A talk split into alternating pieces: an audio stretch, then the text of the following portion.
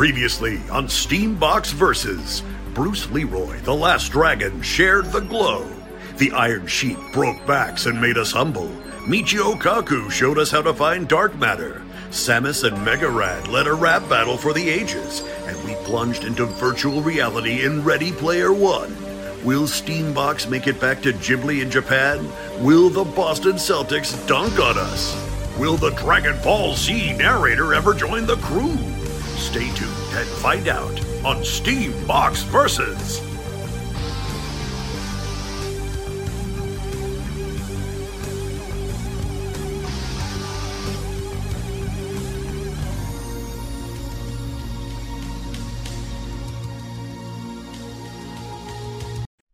All right, this is Roberto. You are back with another Steambox podcast. Today, I am with the Warriors from Central Falls. We got a lot of Warriors in the room right now. Please say what's up to the world. What's up?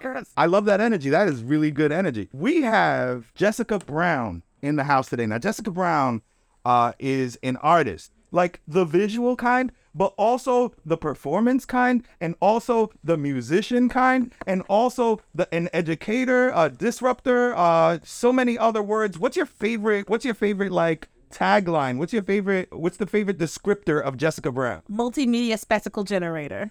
Multimedia spectacle generator. What's up, Jess? There you go. Hey, what's going on? Assistant Professor Jessica Brown. About to be associate in like a week. Okay. So I'm about to get that promo. one week away. For audience at home who can't see this right now, she is rocking a uh, a sky blue hoodie with Whitney Houston large front and center, and it looks like she wants to dance with somebody. She does want to dance with somebody. Uh, she's And how do uh, how do you love whatever?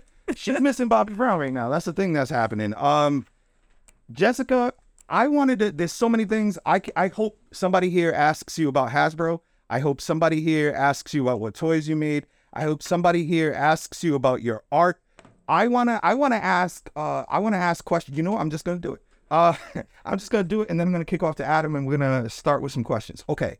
So I was recently at an art exhibition. Yep. Okay, this was the wild. Like, y'all have been to like y'all y'all been to see art, right? Y'all been to like RISD's museum and and other places to see art. You walk in, there's art. Please don't touch it. Your friends are gonna be goofy and touch it anyway. We know what's up. I went to her art show, and first of all, there was a wild man at the door. He was checking for names, right? And this dude, when I say was wild, I mean like you ever talk to somebody and you're like, "I'm sorry, are you from Earth?" I don't- That was one of my sophomores, Noah. Yo, That was one of my sophomores. This Noah. this dude, it was not our pie Noah. It was a different Noah. Uh, I don't know. I, I don't know if it could. I can't imagine that this is what this dude, right? He's going down the names, and I'm like Roberto Gonzalez, and I said I try to say it as clear as possible. And then he went over it. He repeated it back to me, Roberto Gonzalez. Oh, I don't see it. I don't see it. I'm like, I'm sure I'm there. He goes, Oh, I see it. Representative David Morales. And I'm like, no, no, that dude's cool. He's my friend. I know he's not coming tonight because I know he's somewhere else, but I'm Roberto Gonzalez, not represented. What is happening right now, right? And then and then Angela did the same thing, and it, it was wild. It was wild. We finally get in, but it's these like back alley. It was it's it's in one of those lofts in Providence, and as you're walking through it, you gotta walk up the stairs, and then you get to the wildest part. Her art, and it's just an intersection of like style and canvas art. And I believe one of the things you were featuring was inserting yourself, mm-hmm. Inserting a black woman. May is that is Yeah, that? Can I? that's me. Inserting a black woman into traditionally famous white pop culture. Correct. For example, Friends Yeah. was my favorite one because Friends was famously lacking diversity. Right. Because there's no black people in New York, right? Uh, There were none during the filming of Friends, apparently. Uh, yeah. So that was one of the, and it was striking, right? Because you guys have seen Friends. No. twice. So you've seen it a couple times. You've seen It it. doesn't really hold up. I'm gonna say it does not hold up, but back in my day, it was all the rage. They didn't have a black girl until like the last season when Aisha Tyler was dating. Um, oh boy, Aisha Tyler is a spy in Archer. That's her thing. Anyway, uh, in in Friends. So if you're watching Friends, it's kind of funny, but you're numb to it. I grew up that numb to it. It was normal that all of these shows were white. It was normal that there were no Latinos in any of these shows, unless it's the weird neighbor, right? Unless it was Lucy's husband, right? There's no Or the drug dealer or the killer. It's always a stereotype, right? Exactly. Yeah. But you don't even think about it. You get numb to it until I see your art. And now all of a sudden I'm like, yo, there was no black people in Right. We weren't in outer space. We weren't. I have a picture of me and the Flintstones. So I was like, oh, we weren't in prehistoric times. We weren't in outer space. You talk about Green Acres. I was like, so we weren't farmers. And I was like, who do you think grew y'all's food? Like, we did that. We weren't in New York. So it just shows you all these places that we've been left out in pop culture, but we've always been there. So when I think about in policy or where we are in the world today, for how we don't have certain rights or we're not showing up in places, it's because the media has helped to perpetuate that.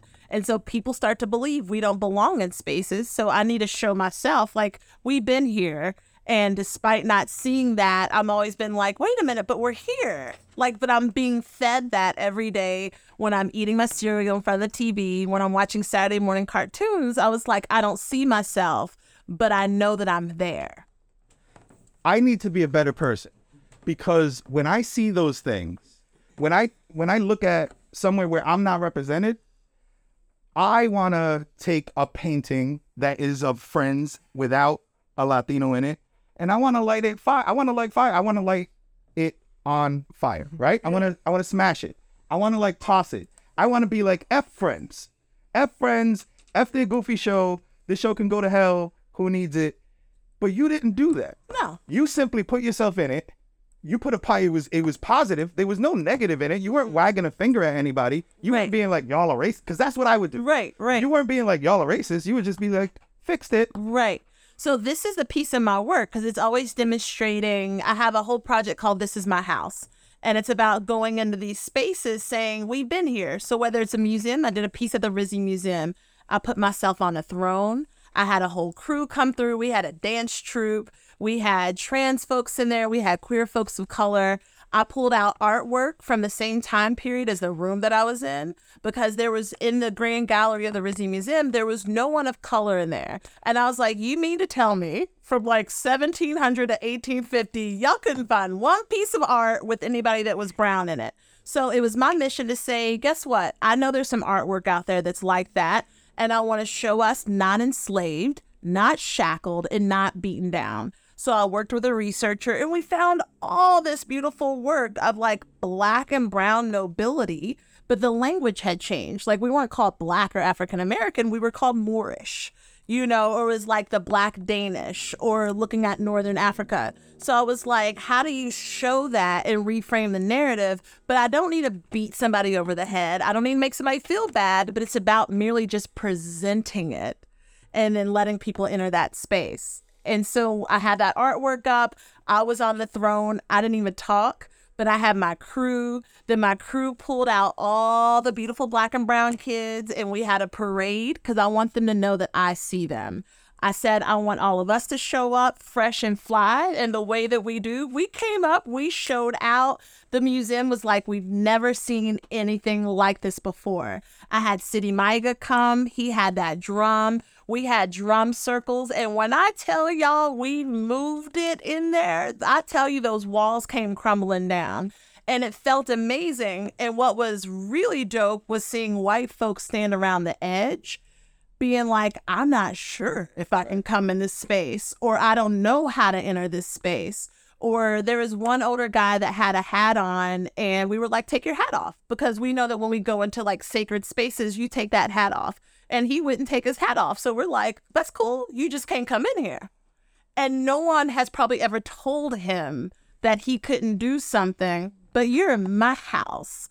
Like we built this museum. Like we built Rhode Island. Like we did that.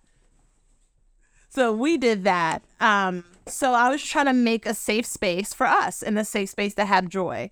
So again, I don't need to berate people. I don't need to be like historically y'all done this. And it's a matter of just presenting and creating that space. So Roberto with the work, it's the same thing. I don't need to like be upset. I'm really just showing y'all showing people where we've been left out and then letting them take the story from there. You got two adults in the room, uh, and those are two different directions. And I am yielding to this direction. I'm saying if y'all see me in a conflict, y'all gonna see me get angry, start swearing, doing some something else. Uh, and what I'm telling you right now, I'm yielding to Jessica Brown. And I'm saying that delivery, the way that she delivered her message, is gonna go further and reach more people. Because as soon as I start saying MF, whatever, and going at somebody, I get muted. Yeah, people They- shut down. They shut down. It's off. It doesn't matter how right I am. But that way, I bet some of them wanted to take some of your art home, put it on the wall. The way that people responded was amazing. First of all, I had a museum director behind me the entire time with a decibel meter. So he was just like, if, if it gets this loud, we have to stop because it's going to mess up the artwork. That's not even a real statement. Like, how is that a real statement? Like, how is us making noise going to disturb the paintings on the wall? So I had all these parameters. I couldn't put a blanket over the artwork because I wanted to cover it. They were like, no, you can't touch the artwork. Okay, let's put it on the frame. Oh, you can't touch the frame. Okay. So I had easel set up in front of that. Then him having the meter, he was like, if it gets too loud, we're going to have to shut it down. And I'm like, okay, cool. But what was wild is at the end, like I was waiting to be shut down. The whole time I was waiting to be shut down. But the person, my friend standing next to the guy, she was like, Oh, you went over that meter. But he saw the response in that room and like he was smiling and he was bopping. Like he didn't even know he was to like it. So I introduced him to something he didn't know, but I let him set up every barrier every obstacle because that's what he wanted to do. But I just gave an invitation to be able to join us. I genuinely want to know if, and this is this is a real question. This is a genuine question.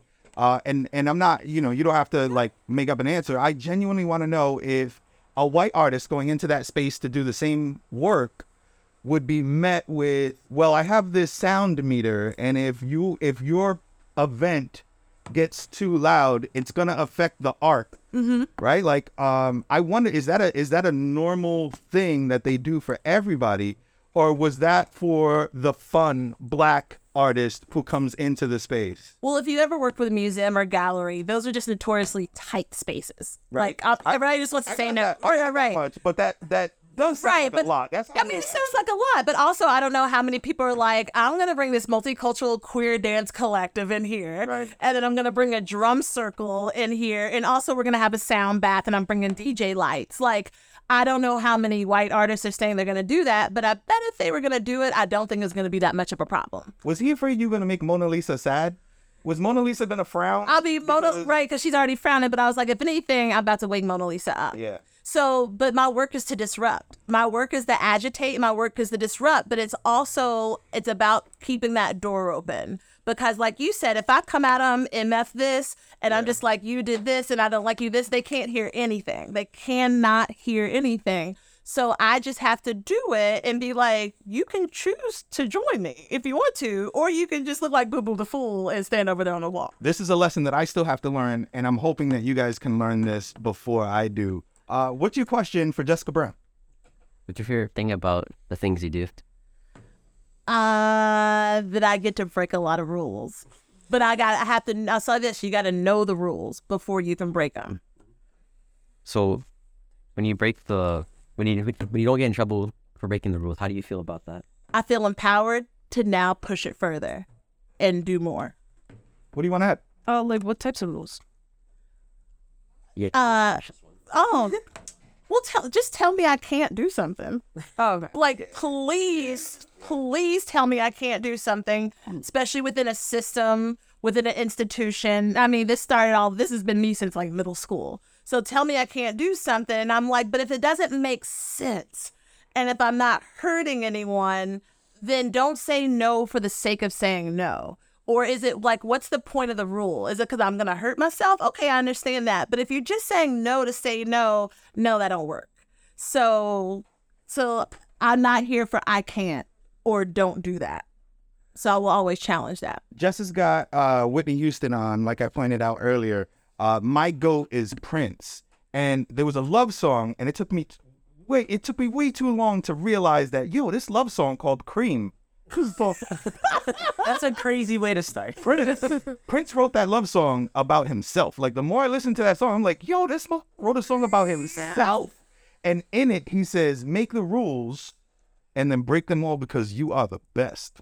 That was when I knew When I heard that line, that's when I was like, who does that? Who would he be talking to? Is this like anybody and because prince was the best. That's the piece about prince like he could do everything that he did and he could challenge everybody because he he thought that he was the best and he was. He practiced that hard he wrote that much music and he had the receipts to show i can do this thing. I mean this was a cishet man who wore high heels and ruffles but you can't tell him nothing because he will whoop your ass. All the, everywhere. Professor Jess Brown says, uh, take find those rules and then break them. What's your question for Jess Brown? Uh, what is one student that you see yourself in? Like, Oh, What? Wait, wait, come back again. Say it again. what's a student that like you see yourself in? Like, Pretty much all of them. So I teach from sophomores, so I've got 19 year olds all the way up to grad students, so they could be in their 30s. For me, especially my sophomores, they're all terrified on the first day of school. So they've just come from RISD's freshman year of art school is like boot camp. Like you are in your studio, you're working 18, 19 hours a day, and these are all the best kids, the best of the best, the best. And then everyone's in that room terrified, but they're also very skilled. So I see myself in every one of them. That was like my first day of going to Governor's School of the Arts in Kentucky, which was high school art camp. That was my first time going to like softball camp at a college. That was my first time going to college. So every student, I see myself in that. So I can have empathy for that. Kentucky experience one to ten, and go. Uh, well, it was all I knew, so 10. So I really enjoyed it. Uh, We have a certain reputation, but I can say it ain't no different than what I see up here in Rhode Island. Um, you from Kentucky? I see some pointing areas. Being to Kentucky. Oh, what part of Kentucky we going to? I don't know yet. I just know I'm going to the state. Oh, you're being moved there? You're it's your choice. Okay, but you don't know where yet. It really depends on where you move. So I'm, uh, and I know this is a national podcast, and folks might get mad, but I'm from Western Kentucky, where we do, where we wear shoes and don't marry our cousins. Uh, I'm gonna say Eastern Kentucky is a very different story. Love you, Appalachia, but it's very different. So I grew up like in the fourth largest city in Kentucky. I was smack dab underneath Illinois. Like I could see under, I could see Illinois, literally home of Superman. So Metropolis, the comic book, was based off of the town across the river from me. I always thought that was New York. Nope, Metropolis, Illinois. All right. Um, and then next to Missouri, I'm right on the Tennessee line. So I was really close to a, a lot of stuff. But it's beautiful country. I grew up, my high school was surrounded by a tobacco field, a cornfield, and a cow field. So I come from the country, y'all. Yeah. Um, I grew up riding four wheelers, going fishing. Um, so it was a really beautiful childhood, but my parents grew me to leave. They were like, this is a really great place to grow up, but you don't need to stay here. Yeah. And it's cool. I think maybe when I'm 88, I might go back. Are you, your parents are still in Kentucky? They're in Kentucky and Tennessee. So it's like saying Mass, Rhode Island. So pretty much everyone lives in Nashville, Tennessee. So it was awesome to grow up going to Nashville on Country Music Row and just being able to like hang out with musicians. We're gonna have to do it. We're gonna have to take a trip to Nashville. Adam has a follow up, and then I want to reverse the question back to Lewis. What's your gut? So do you think all the things you've done in Rhode Island, do you think you could do the same thing, like in Kentucky? No, not at all. How would that? How would it be different? Uh, one, Rhode Island's so small that it has given me the ability to maneuver. That's what Rhode Island has been helpful for. I feel like in Kentucky, I would have been a small fish in a big pond, but also I was already too big for, I felt too big for Kentucky already in high school. And my mom, God bless her, she she felt too big. She was too big. Like her personality was too big. She was just too big for Kentucky. So she didn't want that to be happening for me. So Rhode Island gives me I love the diversity that's up here, the access to Boston, New York, the ocean, the mount, like everything. I feel like little little tiny Rhode Island has has everything for me. Uh, Lewis, Judge Dione Garcia got back to me today. He was somebody. He was a podcast guest recently, um, and he wants to work with you. So we're going to talk about it. We're going to figure something out probably after the podcast. But uh, you asked Jess if she sees herself in any of her students. Are there adults, not me, but are there adults in your life who you see your who you see yourself in, or see a position that you want to you want to be in? Is there a role model that you want to be like in your life?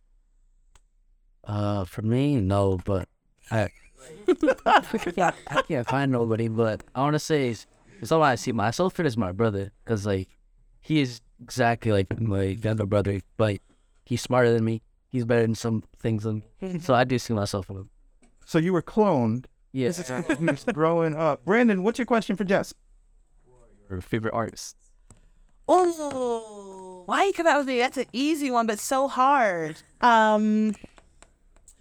Oh, well, okay. I'm gonna go art- artists across the genre. Parliament P Funk. Okay. Parliament P Funk as uh. If None y'all of them, none of them know. Oh, please What any of this Spotify later on, y'all. Just please Spotify. Like when it comes to music, art, Afrofuturism, Parliament P Funk, and LaBelle for me. So always seeing like the costuming, the outfits, and the messaging. I'm gonna say my favorite artist. Not not right now. Not right now. But uh, just know that while the adults in the room are kind of shaming you right now, so is the world who's listening. Just FYI, some of y'all gonna have to look that up later. Is this so? But we're just not that old. Yeah. Oh, but, oh damn, breeze. Y'all feel that breeze in here from all that shit? Oh, so is she our yes, no less. What's your question for Jess? Oh, um. See, I hadn't. Oh, oh, what what sports or what sports do you play or have you played? All right. I grew up playing softball my entire life. So I was going to go to college for softball, but the college I went to just didn't have a team. And I did play rugby in college. So rugby and softball are mine. And I loved rugby because I loved hitting people without pads. Yeah, Yeah. yeah, I can I can relate to that. Uh, what are your scores? That's right. That's right. I pledged to come see your game if you get back. She was in the championship last year, and if you make it back to the championship, I'm coming. Right? That was the deal. All right. Sounds like a challenge. Are is that a thing that's gonna happen? Are you guys gonna make it? Whoa, that high pitch, that high pitch, that high. Oh, okay, all right. I did the words. The words were like yeah, and but the tone was like. What's your question for Jess? Okay, so basically going back to what you guys were saying that in a lot of cult, in a lot of movies and stuff, there was just a lot of white people, Yep. not that many black people. How do you feel with series like Velma coming out, bring up more black people, but it kind of like how does this show make you feel? Well, can you tell me about the synopsis of Velma? I mean, I personally didn't watch it. I just heard some stuff about it, but by what it seems, it kind of seems like a lot of stuff just started happening. A lot of it's Well, I need somebody tell me about it. What is it? Uh, hold, hold on, Keith. Go ahead. Oh, okay. So what? so recently in Velma, it's about how like like um so Velma from Scooby Doo, right? She Okay. used to be white. Yeah. They made her, I think, Pakistani now.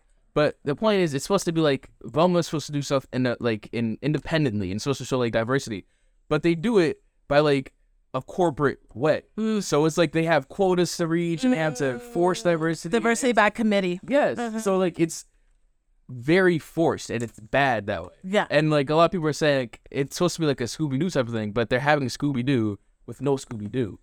And a social commentary where a social commentary doesn't necessarily belong. Yeah. So it's just bad because they like they're forcing it. Yeah. They don't have to. They also create racial stereotypes. Yeah, like with so many racial racial stereotypes. It's something that you actually said that Roberto was basically saying that if someone was to like trying to make fun of the people or like when you're trying to get black people, as Roberto said, probably just start cursing at them. That's basically what they did with the show by making Fred your average rich white, Yeah.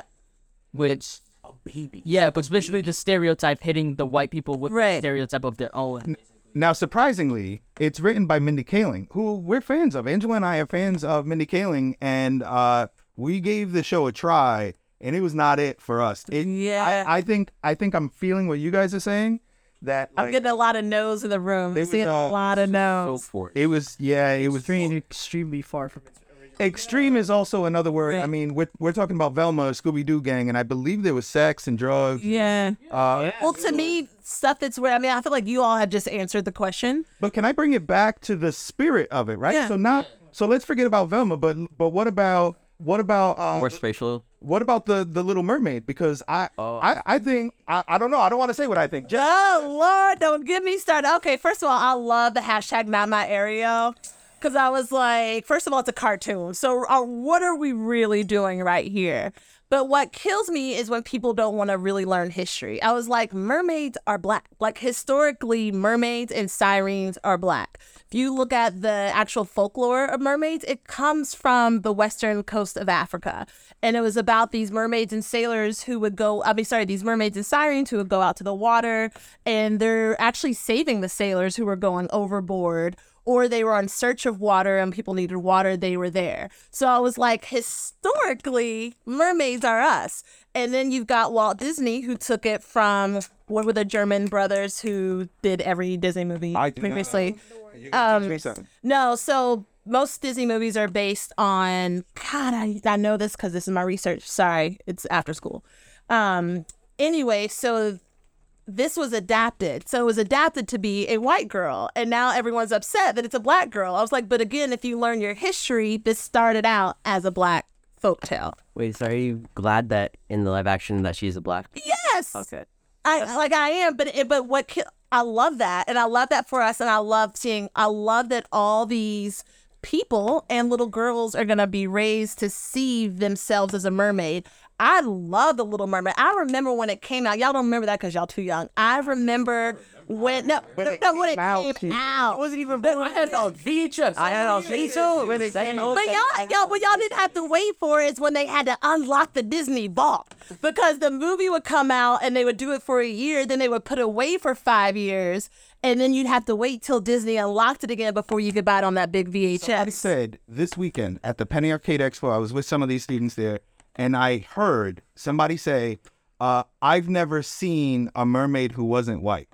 That's what they said out loud as an adult. It was an adult person talking to another adult person about this subject and said, I've never seen a mermaid that wasn't white.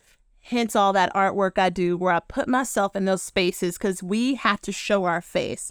And so it's just like you can't continue to let people write their history. So it goes all the way. I'm about to take y'all to a history history lesson. Like the first movie created, the reason like we had to have, you know, reason why Jim Crow existed, the reason we had to like fight through civil rights is literally because of the first movie that was ever created, The Birth of a Nation. And it showed the Ku Klux Klan, which the Klan didn't even have those outfits then. They used the costume design.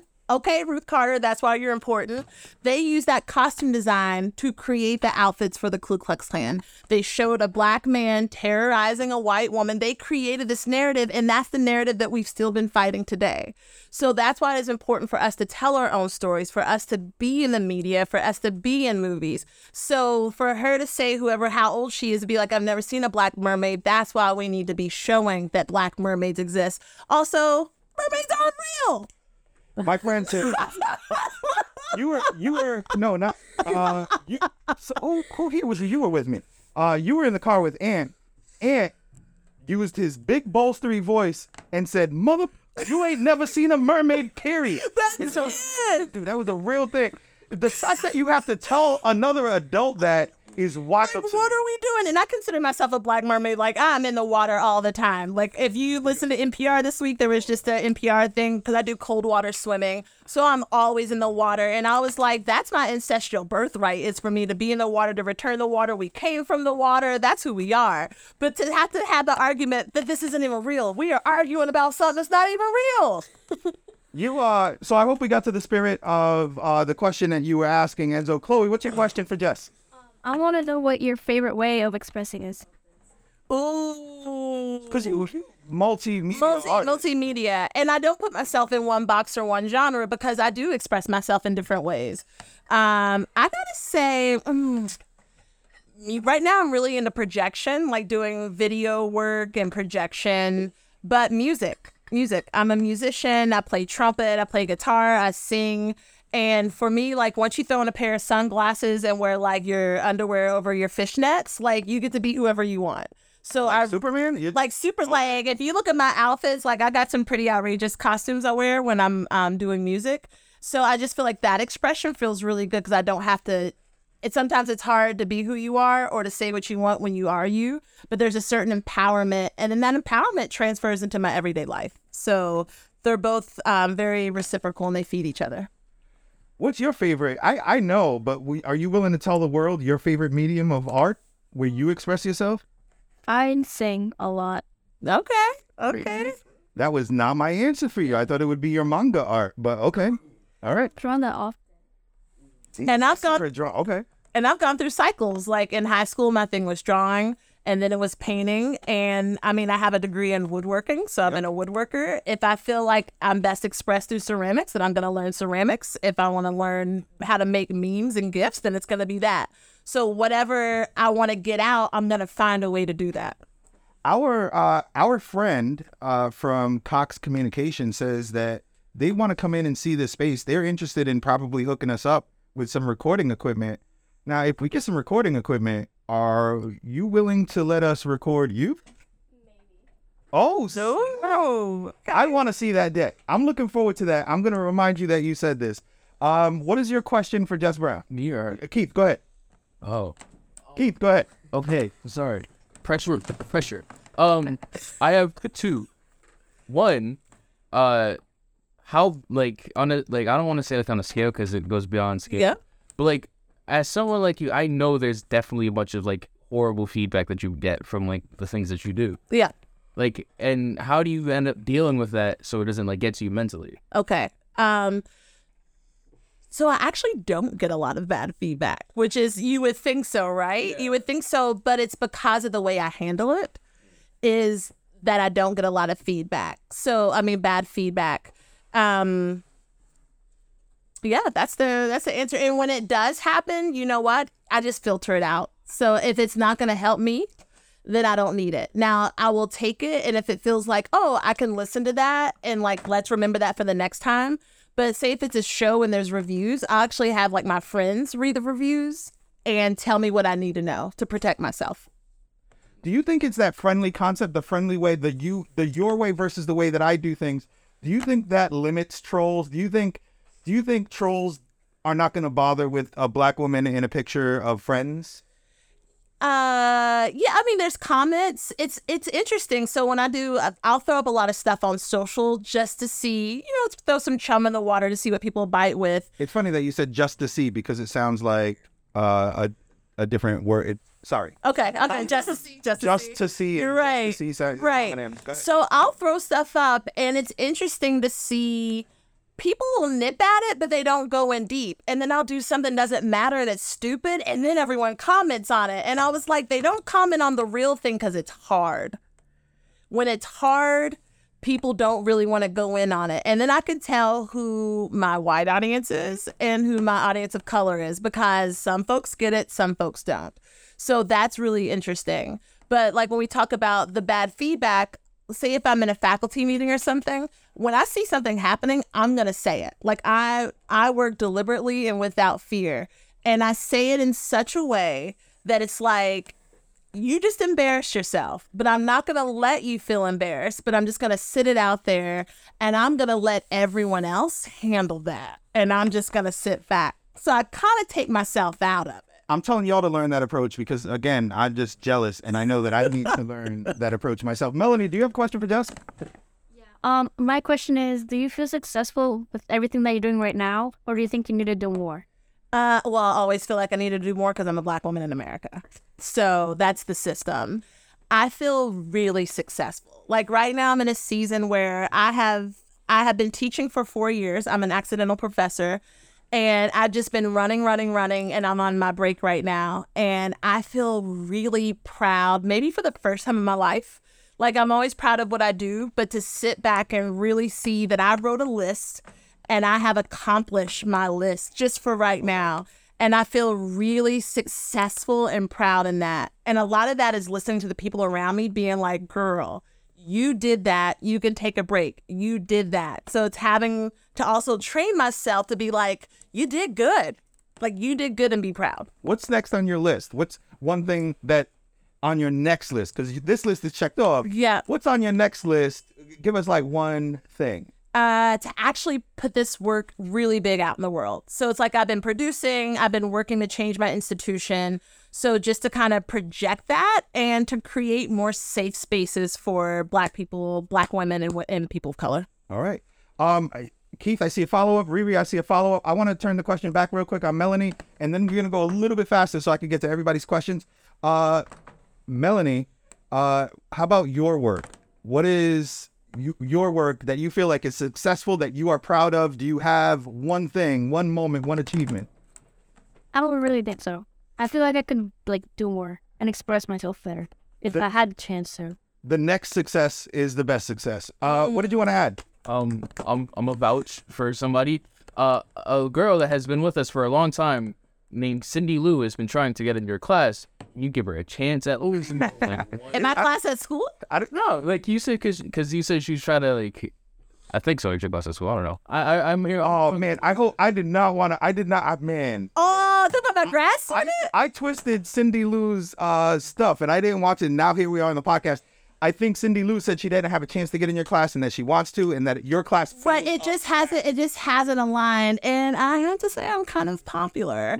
Uh, but when I go back, I think that I'll have another year while Cindy's in school. So Cindy's probably gonna get in my class. But I, I mean, I'll say this right now, Cindy, you got a whole classroom of people vouching for you. So Does she have a whole class? Do you guys? Yeah, about your asses. Yeah, no, you guys treated me last week. And be Oh, that's took a dark turn. all the plays they game. We're playing again. No, no, leave it without context. That's think that's better for the. Uh, Riri, Riri, what's your question for? Oh, I'm sorry. Follow up before a question. Did you have follow up? Yeah. Okay, go ahead. Next Um, question. you said you were an accidental. An accidental professor. Oh, Like I did not grow up saying I want to be a professor. I was actually really I was actually always like I'm not a teacher. I don't want to be a teacher. I want nothing to do with teaching. And then I accidentally became a professor and I tell you it is the most joyous thing I've ever done in my life and it has made me feel really successful and proud and I love it every day. All right. What is uh is that? No, no. Okay, no. go ahead. Um, I have two weird random questions. Um, what's the weirdest dream you've had, and what's your biggest fear? Oh, okay. The dream part I can't remember because my expiration date is usually three days after a dream. So sorry about that. And give me the second part. Oh, what's your biggest fear? She talked about fear a moment ago in a different context, and I was thinking the same thing. I'm happy that you asked that. Mm, You were talking about having no fear when confronted with bad things. yeah, I think like the biggest fear is not being successful, but I really work to not work. Like I don't work in fear, and I try not to be fearful. And I was actually thinking about this because I think y'all asked one of the last people on your podcast. And so every my first moment of facing a fear was being three on my big wheel, and I lived down a big hill. And my mom was just like, Yeah, you just kept sitting at the top of that hill and you looked down, and no sane person would have taken it, but you took that hill and you kept doing it until you weren't afraid anymore. You rode a roller coaster until you weren't afraid anymore. So I will always face a fear. Very quickly, what's one of your weird dreams? No. Moving on. What's your question for Jess? Okay. Um. So when we were reading about you, uh, what's soul bingo? Ah, so bingo. So it's all right. If anyone has seen Soul Train, come on now. Come on, Don Cornelius. Okay, it's my boy over here. Yeah, that's It's my- newest, or did- All right. Say it again. It was that the new newest Pixar. Yes, it's the newest Pixar. So Soul, yes, is a Pixar movie. Oh, right. But this has nothing to do with that. Oh. Um, but all of it feeds in. So back in the day, before there was like music videos, you had Soul Train. Don Cornelius, this fly dude, like suit, vest on, afro. He would invite acts to come on and like the b- different bands would play. So everyone was doing like the who had the number one, and then you had all these dancers who would show up and they'd practice all day, and they're on TV dancing, and then we would watch it. You learn that dance, and then you go to the club to do that dance. And everybody wanted to be on Soul Train. And if you're an artist, you wanted to be on Soul Train because that means like people are seeing your records. So I do a bingo game that literally talks about this, talking about uh, creating inclusive spaces. So it's a bingo game that I do, but I have Soul Train videos playing in the background. I'm a character called Miss Irma Jean Soulfly. I'm somewhere between 70 and 95 years old. I wear a cool velour tracksuit like y'all's grandmas and abuelas up in here. Is this on YouTube? You can. Uh, that's definitely on the Instagram page. There's an Instagram page for it. Uh, yes, you can listen, and I have a whole set of prizes which I get from the dollar store. And we have a Soul Train line. I invite people to come dressed up as your favorite disco character, and we play. It's intergenerational, which is really beautiful. You can play because all my work is also about different so it's about different levels of engagement. So you can play if you want to, or you can just watch the videos, or intermittently I have dancing so you can get up and dance. And then I'm also telling Black History facts while we're at it. And so it's that whole thing about participation, right? Like I'm going to give you some facts and you can listen or not listen, but you can also dance or not dance. But there's an energy and there's a spirit and there's a vibe. So that's what Soul Bingo is. And I would do that once a month at Troop down in Olneyville. And I would invite my class to come in and participate. What's so the name of this character again? Irma Jean Soulfly. So, guys, do you guys want uh do you guys want to meet Irma Jean Soulfly? Oh, like y'all, Irma Jean has been out since before the pandemic. Are we gonna interview her on the podcast and get this thing into? All right. In May, Jess Brown, uh, we're gonna set this up in May, uh, and we're gonna do some soul bingo. and We're gonna meet Irma Jean. Jess Brown said so. Okay, maybe we set up. Can we maybe do it in the fall? This is a late commitment. summer or fall. All right, we'll talk about fall. Okay, okay, okay. Fall. Uh, all right. What is your question for Jess Brown? Go ahead. That was my question. Uh, so when we was reading your rap sheet, you do a lot. I kept a lot, a lot. It was hard to just focus on one, so I got two. What's art twerking? Oh, good. Thank you. Thank you for asking. Okay, oh, go ahead. No, no, I'm no. Go ahead. Right. So art twerking, when I started teaching at RISD, I wanted to teach a class that was honestly for like kids of color, queer kids, and kids that are on the margins. So I wanted to name my class a word that they would understand, but maybe administration didn't understand. So to twerk, you know, like there's a whole historical context. We all know about dancing and twerking and how it comes from like African culture, Dominican culture. So I wanted to be able to do something that's kind of like coded and pointing toward like this is for you, this is for you, and if you don't know, you just don't know. So my classes, I kind of feel like are like the underground railroad of art school. like if you want to, because my classes are also so that kids can create cla- work in my classes that they haven't been able to create in other spaces. So if they've been the token class, the token student in their class, and they have to explain their work, um, or if they're being called out or asked questions, like that's not on them. That's on the teacher or the professor. So I want you to be able to come to my class and to create that work, and we be able to have a co- uh, narrative and context around that in a safe space. For our audience at home, yes, she did get up and actually. That's it. I did. I, I did a half twerk. That's a thing that happened on the podcast. We had uh we had a senator on who uh had famously just lived her life on the beach. Yeah. Tiara came on the podcast and told us all about uh, that adventure. And she has trolls, right? Because Yeah. she's a profile figure. So, of course, she made the world angry. Right, which is so insane that one, we have a senator that can twerk so awesome and Right. amazing. And everyone came after her. I was like, all she did was shake that ass on the beach. Like, that's all she did. Meanwhile, you've got senators here who are trying to take away like black history in school. You're trying to take away lunch, social services. You're trying to take history out of school. So nobody's coming after them, but you're taking it off of the person who has more talent than you. That's what I saw. That's what I saw. That's what I saw too. CJ, what's your question? Oh, I'm sorry. Go ahead. My second question. Since I was like a child yesterday. Because he's 17 now, so he's not a child yet. yeah, child yesterday, We still gotta hit you. Not today. Yesterday. yesterday because today's my birthday. All The thing that interested me the most was your toy design for Hasbro. Because I, Oh, yes. I was a youngin' one time Yeah. in my lifetime. Not now. Was Not not. now, because now you're 17 year older. What is the biggest toy that you worked on? What's your favorite toy that you worked on? Love this question. Thank you so much. So I was a toy designer at Hasbro for six years. I was a project manager uh, and toy designer. My favorite game was the. Anybody watch Golden Girls? Put that hand up higher. Raise it. There you go. So I, I used to watch all the time when I was younger. So I created the Monopoly and the Clue and the Trivia Pursuit Golden Girls game. Okay. And that Monopoly game was a number one selling affinity game after the Game of Thrones. So I had the number two selling Monopoly game, which feels really awesome. For the trivia pursuit. I think there's about 400 questions, and I wrote 250 of those on an airplane. And I got to call my mom and be like, Mom, remember when you yelled at me for watching TV constantly? It finally paid off. Here you go. Who's your favorite character in Golden Girls? Uh, I'm a Dorothy all day long. Okay. I'm a Dorothy Zbornak all day long. What you think? Um, again, I watched this since I was like, I think I stopped watching when I was like ten, because my grandmother stopped watching it with me, and I was kind of sad. you give me Dorothy and Blanche vibes. You miss, miss. Because that was inside. It's. I mean, the show is the show is strong. Light up. Um, so those are those are my favorite games, and what I also love is that no one believed in it.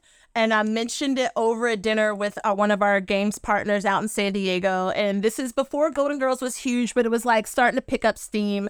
So I was like, hey, this thing is happening. And I remember my boss giving me a look like, don't keep having this conversation. And I was like, we're kind of off the clock and we're at dinner. And I was like, there's this thing happening. You might want to look at Golden Girls.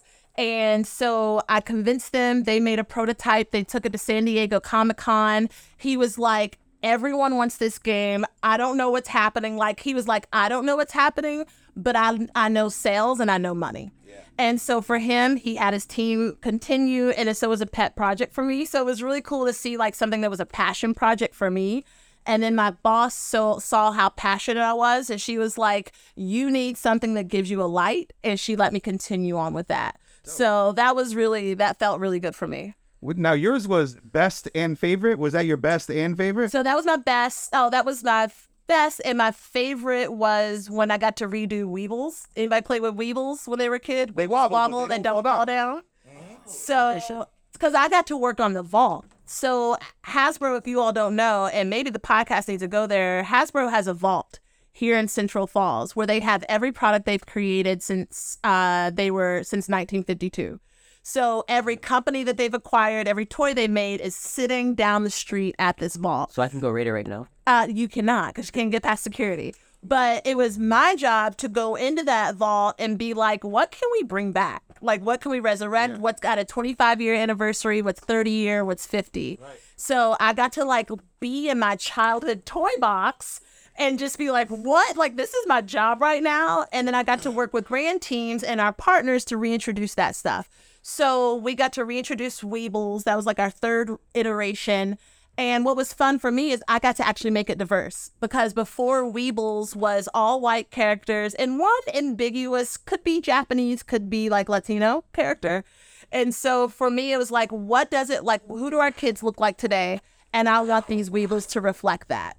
And so that was probably one of my most proudest because it had a really diverse uh, group of kids. One being my Dominican kid who was in there, and he was the scientist. I had a little Korean girl. Who, Hold on, hold on. You had a Dominican who wasn't a gang member or holding a gun like that. he was a scientist. I mean, that's what we were. What people were saying earlier. That's how they were represented. Right. So like I literally got to write up the archetypes because when you're there's toys created, there's a whole script. So I got to create the archetype of what that was gonna be. I got we had to do animation for it. So I got to think about the voice acting. I did the mood board for what the world would look like that they lived in. I helped create those play sets. So it wasn't really successful in the market, but I was really proud of what I got to show. That's such a big deal. Larry Hama was at uh, Hasbro and he was making GI Joes and on. Uh, well, he was writing like the the backstory for these GI Yep. Joes. And since they're here, some of the GI Joes were from Rhode Island. Yeah. And the ones that had masks, since most of them were all white, uh, a, a few aside, uh, the ones that had masks, I was like, yo, that could be me under there. Yeah. I don't like like those Yeah. things are a big deal. Representation is important. What's your Hold father? on, real, real, real quick. So I don't know if you know, but the first Black GI Joe. So I teach with Is that him. uh, Roadblock or Alpine? So I don't know who he was. You teach- No, the medic. The medic. Okay. uh, So yeah, there's yeah. a GI Joe that's a medic. Yep. So the guy that it's modeled off of teaches at RISD. Get outta here. Keeper Nichols. He was just on. If you watch Netflix, the toys that made us. He's on there for My Little Pony. But he was also the fir- modeled after the first Black GI Joe, which he takes full pride in. So he lives here. He also made the modern day Mr. Potato Head with that little butt, that little secret butt. Yeah. That's him. Wasn't uh, Sean Hannity mad because he found the new potato head too uh, sexy for somebody for for a potato that was sexually ambiguous? I think that was The newest version. I can't. I think that was the thing. Go ahead. Let's say if you have another project like those, I, and you need a voice actor, I'm an open book. Okay, okay, good to know. Good to know. And yeah, and, and you follow theater because your favorite thing in the whole world is not you, everybody else. What's his favorite thing in the whole world? Heathers. Yeah. Wait, the movie Heathers? No, Musical. Oh, I don't know the music. No. no. Stop. Okay, okay, okay, okay, okay, okay. I'll, let, let, I'll do some research tonight. Okay, I, I've got warned. I will do some research tonight. Also, if you're interested in voice acting, then you need to follow up on that. Put yourself in a database and go ahead and get some jobs for toys, animation, movies. There's a whole career out there. How do I get there? Um, we can talk later on. All right. Uh, you got to follow up too. Oh yeah, I was just gonna ask where the vault was. Uh, what is what's uh? Is that not in on uh Pawtucket on um the Pawtucket Ave? It's Pawtucket Ave? Yeah, yeah. It's on Pawtucket Ave, and it sits it sits back. I know there's a juice bar across from it, but um, it's worth having a field trip. So that's also where we keep all of our props, or Hasbro kept all their props, and they would do some filming over there. We'll make some calls. We'll see what we can do. CJ, what's your question? My question is, what is your favorite piece of art you've ever worked on? Ooh, worked on. Mm, mm, mm, mm, mm. I think it has to be. It might have to be. This is my house, the one I did at the RISD Museum. Because for me to for me to be actively critiquing the place that pays me is a risk. and but to be able to say I'm going to stand in my truth and stand in my power, and that started to redirect the nature of all my work. Yeah, I get accused of biting the hand that feeds me all the time. Riri, go ahead. Yeah, follow up. As as she walked by you, did she not? She took, she took your idea. Oh, No, wait. It's um chip behind the podcast. Um, This is compelling podcast. right. Exactly. I had it in words, special words. Keith, go ahead. Um, which which one of your artworks like conveys like the like your like you think conveys the most meaningful message? Uh, okay, so I did this whole series of work called Real to Real, where I made these little environments, these little six foot sets, and I built the whole thing and I put myself inside of it. So in that, I was a, like a 1950s housewife character. And then the like I would sit on a couch and the couch was uh, I built it to look like the Flintstones couch. The wallpaper was George Jefferson Uh, because I find like he's kind of like my mascot, he and Weezy, and it has to do with Norman Lear and the representation of Black people on TV. So I built this whole entire set, and it's really about the narrative of I'm putting, I'm literally putting myself in spaces that I didn't see myself, and when you see all the Easter eggs that are in there. Um, it just really speaks to my work. And for me, it's like I've been told that I'm supposed to have like the White House with a white picket fence and 2.5 kids, but the reality is that wasn't for me. Like they weren't talking to me and for me. And when I leave my house, I have to worry about am I going to come home that night? And so me being putting myself in that work and creating these narratives and stories, I feel like it really talks to that. I remember. I remember. Okay, so I don't want to like ask if you had like a le- your least favorite like artwork. So like Most all of them. Anyone who's an artist, like as soon as I make something, I usually hate it. So it's very rare that I like anything. So I was gonna ask if like you were to rank it, like which one would be at the bottom? There's a whole pile of them. There's a whole pile of them. Yeah, yeah. Valeria, question for Jess. Um, what is something you still want to achieve? everything. I mean, everything. So pretty much anything I want, I go after it. Like I've done reality TV before. I just shot a Wait, part. what? Yes, if you, You were on the real world? uh, I did audition for the Real World in college. I did a TV show with Common. Y'all know the artist Common. Yeah. So it's yeah, it's on Hulu. We were only one season, but it was a reality TV show called Spike, where it's 13 builders picked to live in a house competing for a hundred thousand dollars. Yeah, it's one of those. Uh, so reality, I, I can't even watch reality shows anymore because it's so manufactured. And I had a nemesis on the show, but I wouldn't give it to him. So they wanted all the girls on the show to fight, and we collectively decided there is not enough representation of female woodworkers on television, so we wouldn't fight. And when I say the producers were pissed, and then for me, I was like, I'm not giving you angry black woman. Like that's what you want, and I wouldn't do it. So I had thrown the show on the sixth episode. So at least I made it more than halfway. But I wasn't willing to do what they wanted me to do, and the set was becoming dangerous and toxic. So so I got out of that. And then I shot a pilot with um why can I think his name Severance? What's that TV show? Severance and he wears a striped shirt. Are you thinking Charlie Brown? No, I know, right? But anyway, I shot a pilot. Right while you're getting away, while you're getting away from racial stereotypes, let me pull you all the way back in. Did you have a rap session with Common? Did you like? Because I know you're into you're into music. Yeah, yeah, yeah. So we talked a little bit. So he had to maintain a certain distance because he's. This is when he was starting to get into TV. So this was before he did Chicago.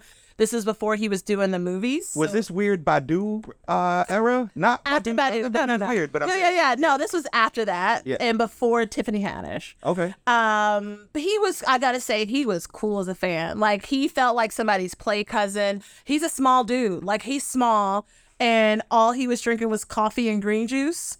And but like he would stand next to me, and I'd be like, "Go, go, go, go," and he would crack up, but nobody else around me would laugh because they're all woodworkers, so they don't. Kanye West produced the Kanye West produced Common song. And if y'all don't know, and if the audience don't know, like sometimes people ask the question, like, when did you fall in love with hip hop? Like, I legit fell in love with hip hop to Common's I used to love her. I grew up on hip hop, but it was then that I was like, It's so lyrically beautiful. like his words and everything. So like I was I was fangirling him the whole time and nobody else knew who he was. So we would just kind of sit around, talk a little bit about like TV, talk about music.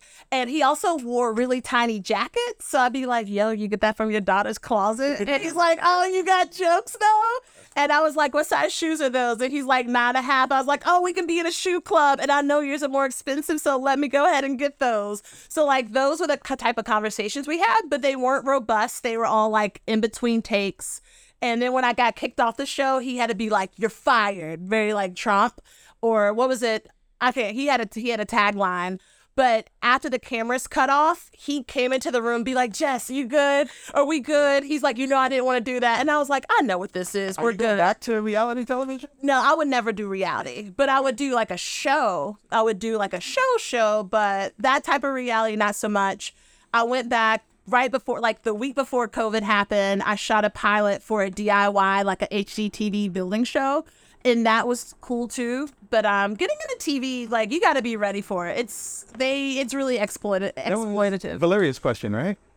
Uh, so Noah, what's your question for Jess? My question is, what is your favorite experience when teaching? Your favorite teaching experience?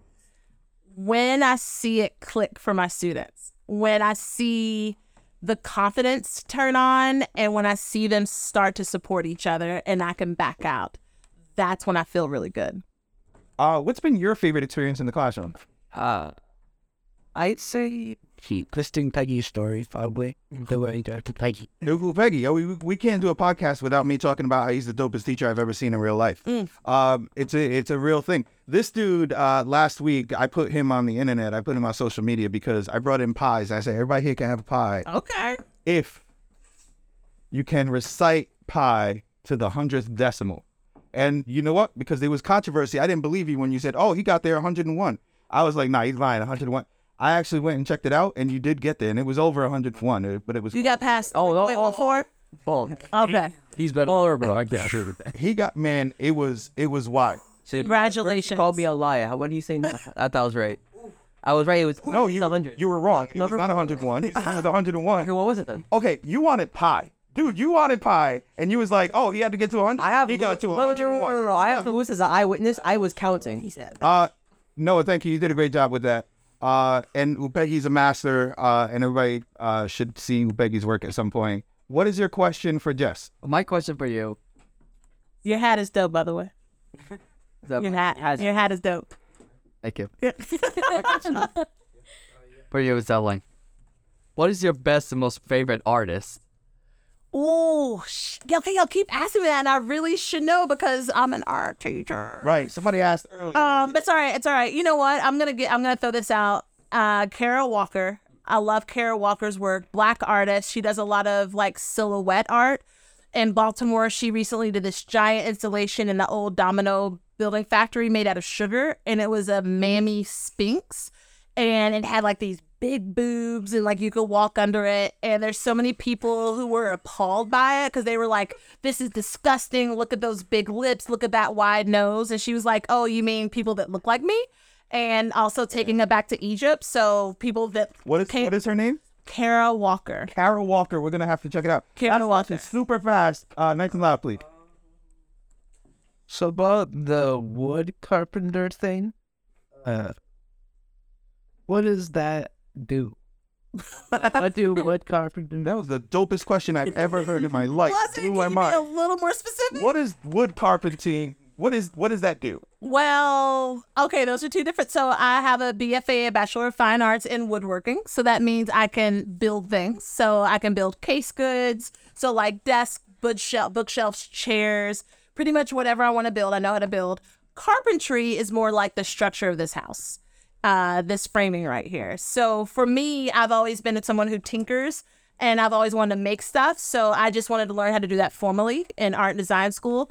So I like the independence of that. And if I want to, if I see it, I want to know how to be able to replicate that and do it. Thank you so much. I want to know where people can find out more about your work. Where should they follow you? Where should they go online? What should people go and see? That's what's up. So you can find me at the Lady J Brown on Insta. You can go to my website, theladyjbrown.com. Please give me another week. I always say that. I promise I will update that and make it look good. I've got a YouTube channel, Jess B983, um, or Jessica Brown Design. So you can find me there. Um, I think that's it. You can see. Hopefully, you're gonna see me worldwide soon. That's that's the plan. Lady J is also a GI Joe. Just FYI. Uh, I do have her costume in my basement. See it for yeah, so she's a she's yeah, Lady J and the Baroness. Lady J, you have been seen. Uh, thank you so much for joining us. This has been another podcast with the Warriors from Central Falls. Warriors, please say peace out to the world. Peace out oh!